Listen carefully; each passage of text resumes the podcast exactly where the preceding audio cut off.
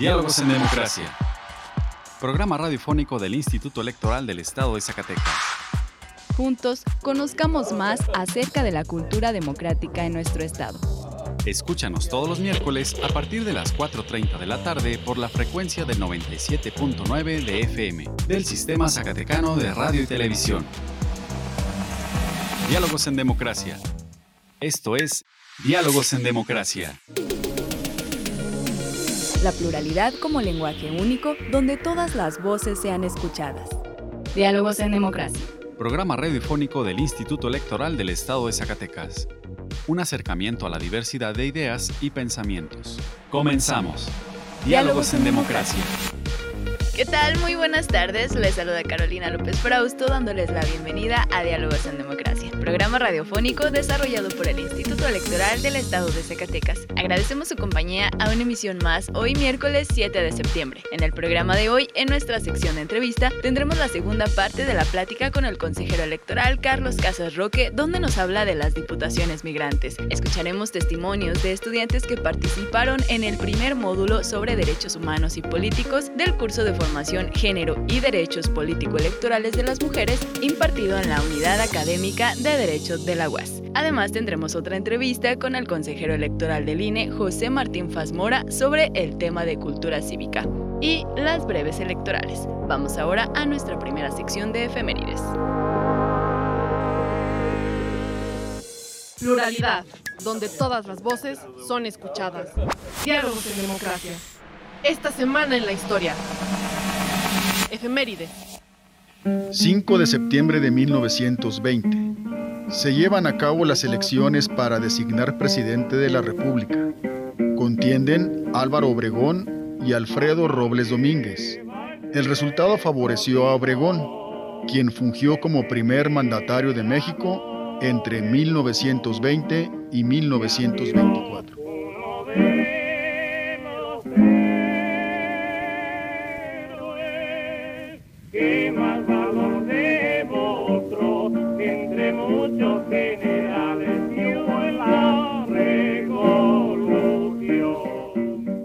6 de septiembre de 1860.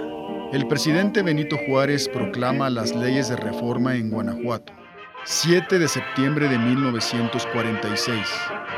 Primera transmisión televisiva en blanco y negro en México. 8 de septiembre de 1847.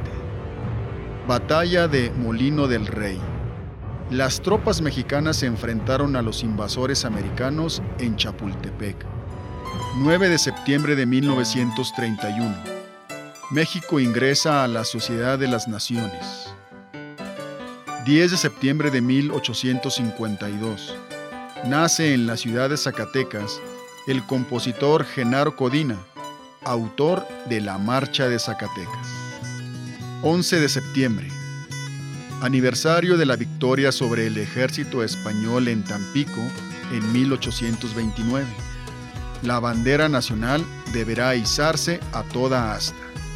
La libertad de elegir y decidir es solo nuestra. Diálogos en democracia. Diálogos en democracia.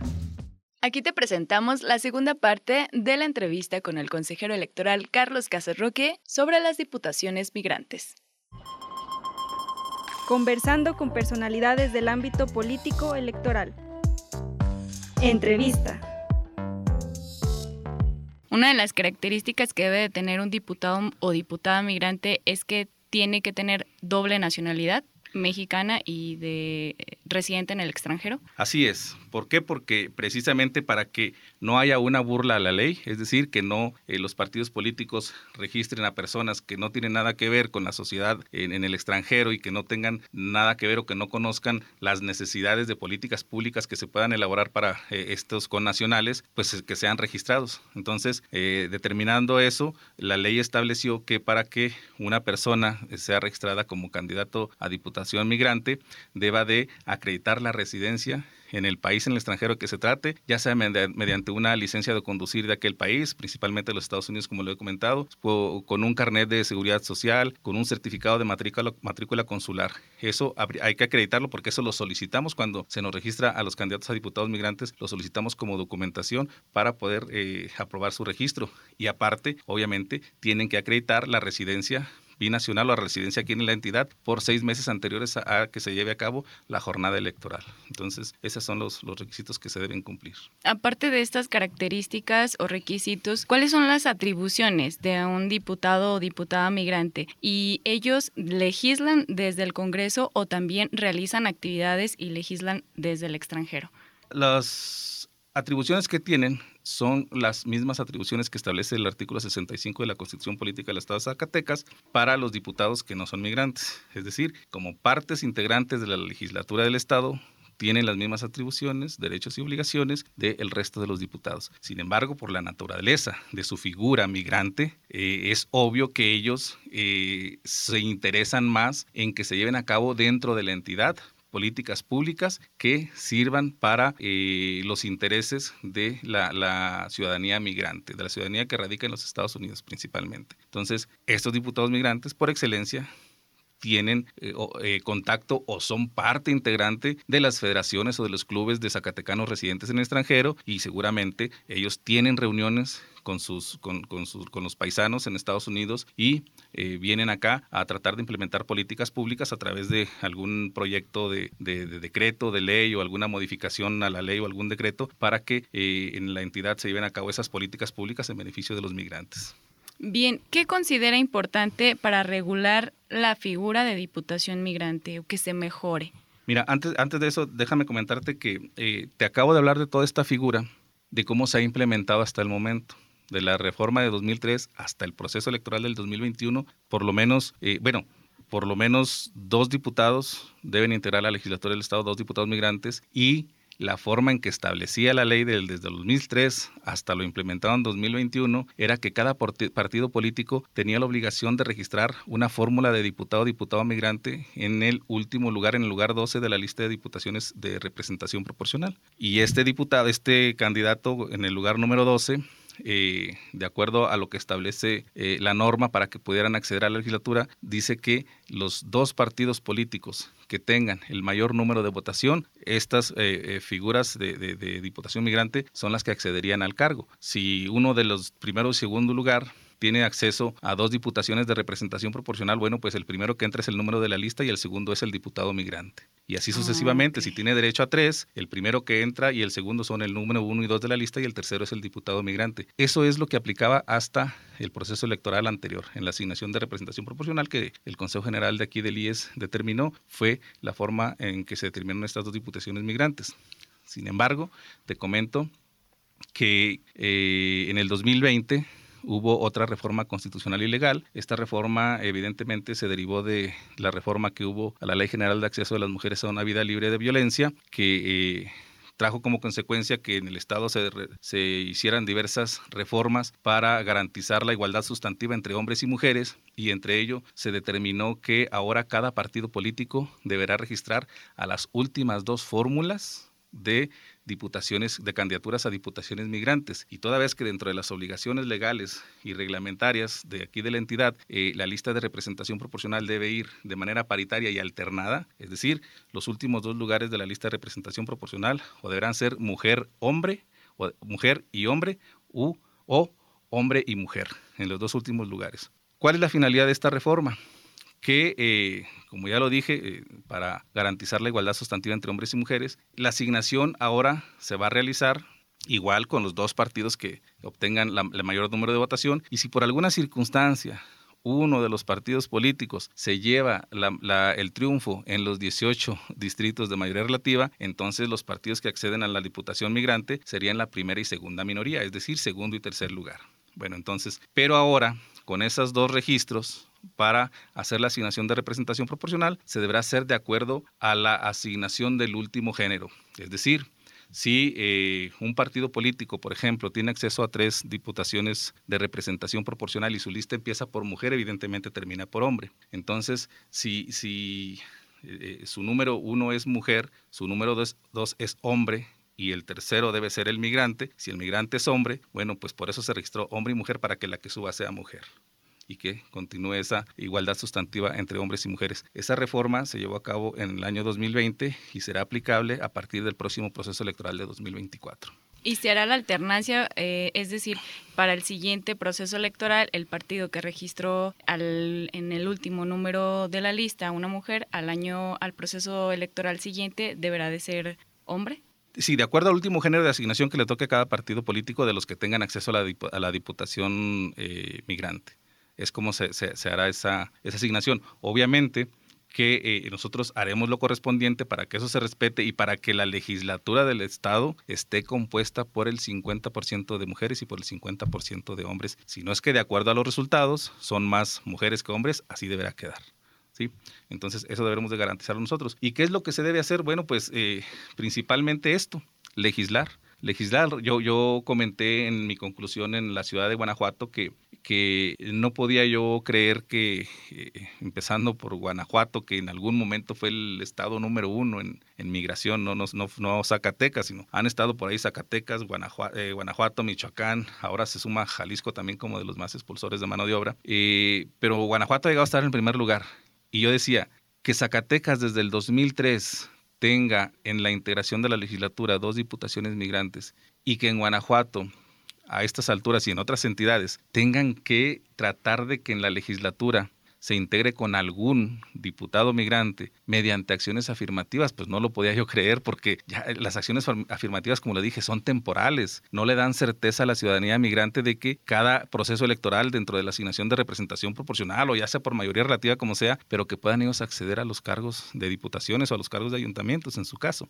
Entonces, aquí lo importante es que eh, los órganos electorales eh, tengan reuniones con, con, las legislaturas correspondientes y, no solamente los órganos electorales, sino que las organizaciones de migrantes, eh, como lo han estado haciendo aquí en Zacatecas, hemos recibido visitas de algunas organizaciones migrantes para ver qué más se puede implementar con esta figura. Entonces, tiene que haber ese consenso en cada una de las entidades que, que, que son por que característicamente expulsan mano de obra, deben, deben de llegar y de generar compromisos para que esta figura de la Diputación Migrante sea una obligación para la integración de las legislaturas en estos estados y no una posibilidad, porque así como están registrados con, eh, con listas preferenciales, es decir, en el cuarto lugar en el caso de Guanajuato, en el, eh, hasta el cuarto lugar en el caso de Guanajuato o hasta el sexto lugar en el caso de Michoacán, digo de Nayarit, perdón, pues son posibilidades únicamente. ¿sí? En, el caso de, de Ciudad de México, pues sí accede uno acceden uno nada más. Pero en estas otras dos entidades y en las otras, pues son posibilidades nada más. Y como te lo dije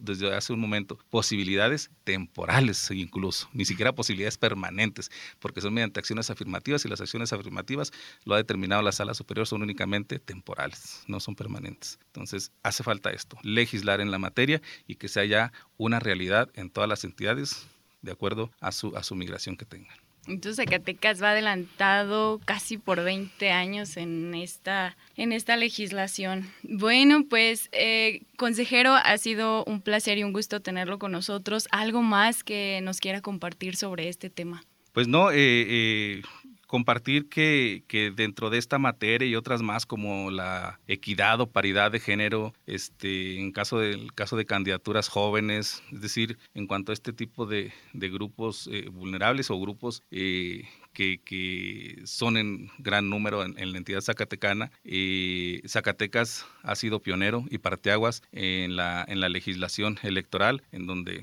podemos ver desde hace mucho como una realidad las candidaturas o las diputaciones migrantes, las candidaturas jóvenes, el 50% en, en, registro de candidaturas de hombres y mujeres. Eh, en la integración de la legislatura también lo hemos integrado con 50-50 en los últimos tres procesos electorales. Eh, hemos emitido acciones afirmativas también de, de mucha importancia con las mujeres, es decir, en, el proceso electoral anterior por primera vez emitimos una acción afirmativa muy importante en los ayuntamientos, en donde los partidos políticos tenían la obligación de que su lista de regidores de representación proporcional tenía que empezar por mujer, es decir, cuando un partido político únicamente tenía derecho a una regiduría de representación proporcional tendría que ser a fuerza mujer, si tenía derecho a tres, pues eran dos mujeres y un hombre, entonces eh, eso generó que en la actualidad ningún ayuntamiento tiene eh, más del 50% de un género. Es decir, en, la, en lo menos que son algunos 12 ayuntamientos, están compuestos por el 50% de hombres y 50% de mujeres, pero en la gran mayoría hay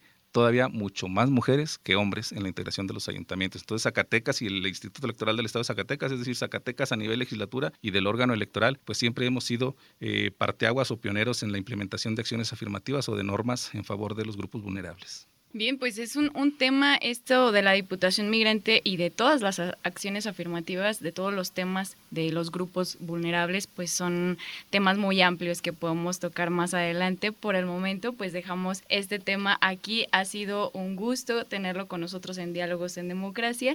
Agradecemos su presencia y pues esperamos escucharnos otra vez muy pronto. Muchísimas gracias, consejero Carlos Casos Roque, presidente de la Comisión del Voto de las y los Zacatecanos en el extranjero. Que tenga una excelente tarde.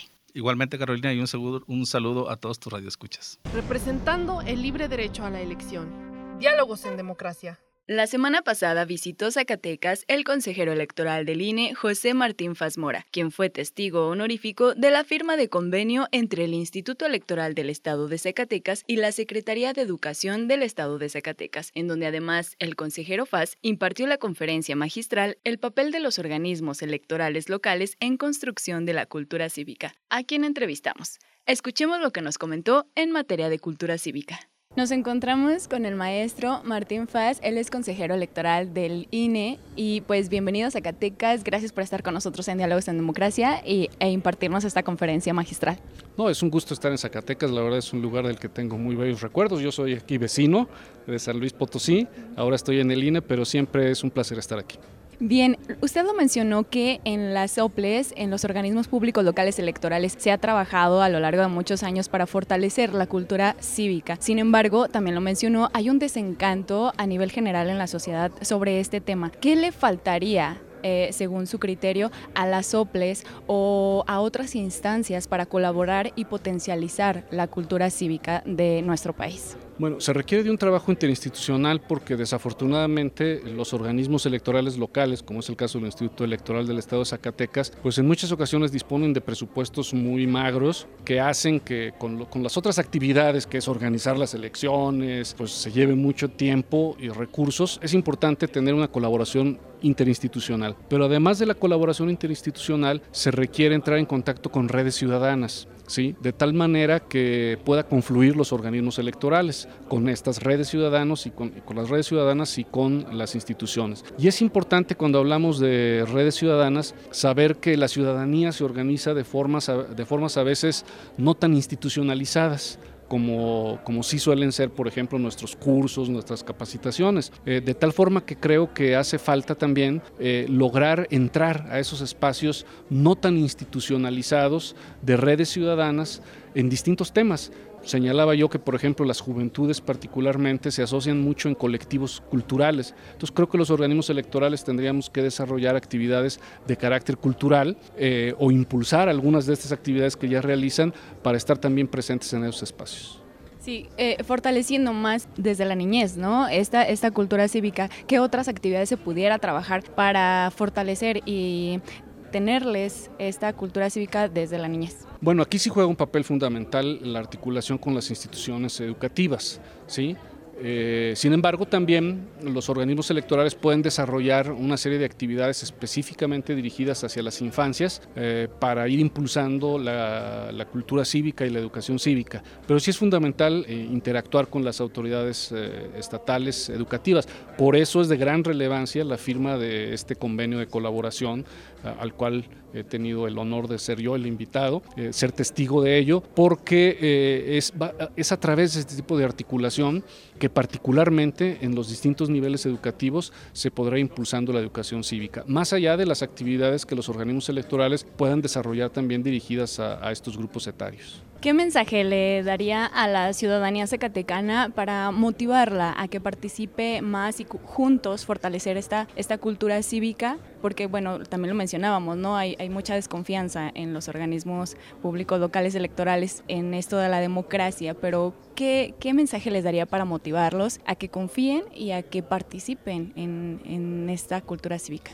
involúcrense en todo lo que tenga que ver con resolver los problemas comunitarios, desde el ámbito vecinal, el de la colonia, el de la escuela a la que van nuestros hijos, eh, involucrémonos porque estamos eh, todos en un, en un, mismo barco eh, este, y no nos vamos a, dicho de esa forma, a salvar solos. ¿no? Indefectiblemente, la vida comunitaria es esencial y ante las diversas crisis que enfrentamos, crisis de seguridad, crisis de confianza, crisis económicas, distintas crisis que, de las que podemos enfrentarnos, eh, no, no es solo el esfuerzo individual, sino es el, el, esfuerzo y el compromiso colectivo el que nos va a sacar adelante. Entonces hay que involucrarnos en todas las decisiones comunitarias desde el nivel más básico para luego llegar pues, a los niveles eh, más generales como son congresos, eh, presidencias municipales, gubernaturas, presidencias, congresos nacionales. Pues muchísimas gracias, consejero Martín Fazmora. Él es consejero electoral de Línea México. Que tenga un excelente viaje de regreso. Gracias y en verdad un gusto estar aquí con ustedes. Nuestra elección en la diversidad de, en la diversidad de pensamiento. Diálogos, en, democracia. Elías protege los datos personales que recibe en el ejercicio de sus atribuciones. Un dato personal es toda aquella información que permita identificar a una persona. Si no estás de acuerdo con el tratamiento de tus datos personales, puedes ejercer tus derechos de acceso, rectificación, cancelación u oposición. El procedimiento es sencillo y gratuito. Comunícate al 492-92-20606, extensión 650, o en transparencia.ies.org.mx. Instituto Electoral del Estado de Zacatecas. Pluralidad, donde todas las voces son escuchadas. Diálogos en democracia.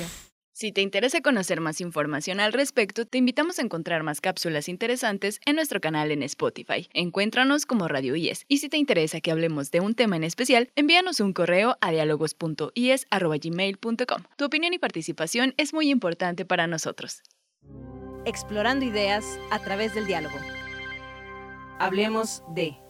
El Instituto Electoral del Estado de Zacatecas, a través de la Dirección Ejecutiva de Paridad entre los Géneros, desarrolla el programa de capacitación para la promoción de la ciudadanía democrática y el ejercicio pleno de sus derechos políticos, un programa de capacitación enfocado a la intervención educativa de la comunidad universitaria y actualmente se desarrolla en la Universidad Autónoma de Durango, Campus Zacatecas, con la participación de alumnas y alumnos de las licenciaturas en Derecho y Criminología. El primer módulo contempló el estudio y análisis de los derechos humanos y los derechos políticos. A continuación les compartimos algunos de los testimonios de las y los estudiantes que participaron. Soy Jania Santiago Bernal.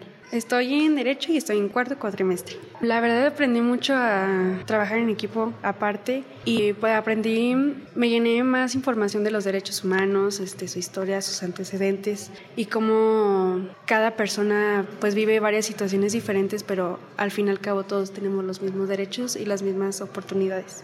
Las dos este, actividades que nos brindaron, la verdad se me hicieron muy bonitas y fue puntos este, importantes de ver en qué si vas bien y en qué te falta trabajar para ser un ciudadano completo, este, para ver en qué derechos puedes apoyar a los demás, este, en qué derechos te faltan a ti y en cuáles debes de reclamar para ser una mejor persona y un mejor ciudadano para tu país, para tu entidad, para tu colonia, familia, etcétera. La última actividad que fue sobre el collage de escribir sobre los derechos humanos se me hizo muy bonita porque cada quien lo refleja de una manera, diferente, pero pues al fin y al cabo es lo mismo. Mi nombre es Samantha Casale Telles, estoy en la carrera de Derecho, cuarto cuatrimestre. Aprendí más a profundidad sobre los derechos humanos. Tenemos una idea en general, pero con las características, la historia que ustedes nos comentaron, las fechas, más que nada el examen, como que te das una idea de que en verdad no sabemos y necesitamos conocerlos porque es algo fundamental en nuestra vida cotidiana. Me gustaron las dos, la de la línea y la de los mapas mentales y los collages. La de la línea porque te hace como verte en ti mismo si vas como tus derechos, o sea, si los estás impartiendo. Y la del collage porque nos, nos juntaron a todos, o sea, literal, somos de la misma escuela, pero no, no todos nos conocemos. Entonces ya con esta actividad pues tenemos más confianza, nos hicimos amigos entre nosotros y platicamos. Entonces estaba padre. Hola, soy María Fernanda Herrera Quiñones, estoy en la carrera de, Derecho en cuarto cuatrimestre. Considero que más allá de aprender más a fondo sobre los derechos humanos, la actividad de hoy nos sirvió para reconocer y valorar el esfuerzo de muchas personas a lo largo de la historia, sobre todo de mujeres, para que hoy en día nosotros, nosotras podemos hacer actividades que ya son muy cotidianas como votar. ¿Algo que te haya gustado dentro de las actividades que presentamos este día? Que se realizaron de manera muy didáctica y eso hace que aprendamos de mejor manera. Mi nombre es Juan Carlos Natera, soy de Derecho de cuarto cuatrimestre. Me pareció de suma importancia de que algunos de los compañeros que estábamos aquí presentes no conocíamos acerca del tema de los derechos humanos así en general. Teníamos como una idea muy pequeña, pero con las actividades que nos realizaron hoy como que se nos amplió ese conocimiento. Se me hizo muy interesante la actividad de, los, de las cartulinas, de los collages y eh, los mapas mentales, ya de que así pudimos convivir con otros compañeros y con los de nosotros mismos y expresar algo que aprendimos aquí. Te invitamos a seguir al pendiente de nuestras redes sociales y si te interesa conocer más de este programa de capacitación, comunícate al teléfono 492-899-6763 de la Dirección Ejecutiva de Paridad entre los Géneros. La libertad de elegir y decidir es solo nuestra. Diálogos en democracia. Diálogos en democracia. Escuchemos ahora las breves electorales. Las últimas noticias en la materia breves electorales.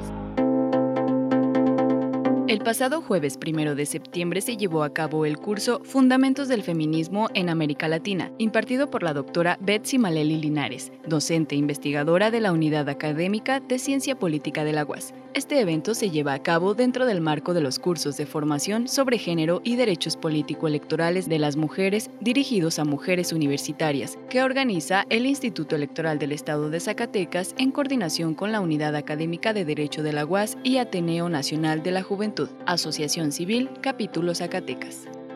El consejero presidente del INE México, Lorenzo Córdoba Vianelo, David Monreal Ávila, gobernador del estado, y Matías Chiquito Díaz de León, vocal ejecutivo del INE Zacatecas, cortaron el listón inaugural de las nuevas instalaciones de la Junta Local Ejecutiva. En la inauguración estuvieron presentes el consejero presidente del IES, las consejeras y consejeros electorales, las representaciones de los partidos políticos, el magistrado presidente del Tribunal de Justicia Electoral de Zacatecas, la fiscal especializada en delitos electorales, actores políticos, funcionarias y funcionarios electorales, así como medios de comunicación la Comisión de Paridad entre los Géneros inició el programa de capacitación para la promoción de la ciudadanía democrática y el ejercicio pleno de sus derechos políticos con estudiantes de la Universidad Autónoma de Durango, Campus Zacatecas, a quienes se les impartió el módulo Derechos Humanos y Derechos Políticos. El pasado fin de semana, personal del IES acudió a los municipios de Betagrande, Santa María de la Paz, Teúl de González Ortega, Genaro Codina, Jalpa y Tlaltenango a certificar las asambleas municipales que organizó la Asociación Civil Revolución Popular Zacatecas en su proceso para constituirse como partido político local el director ejecutivo de Sistemas Informáticos del IES, Miguel Ángel Muñoz, y la titular de la Dirección de Capacitación Electoral y Cultura Cívica, Ana Claudia Núñez, sostuvieron una reunión de trabajo con Amurabi Gamboa, director del Consejo Zacatecano de Ciencia, Tecnología e Innovación, así como con investigadores de la Universidad Autónoma de Zacatecas, quienes iniciarán los trabajos de desarrollo de la urna electrónica. Representando el libre derecho a la elección. Diálogos en democracia.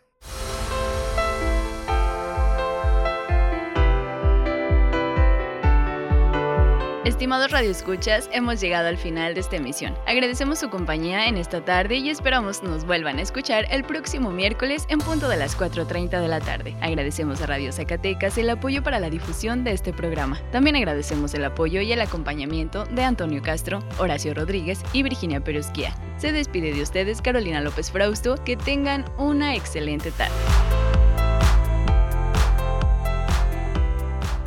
Esto fue Diálogos en Democracia.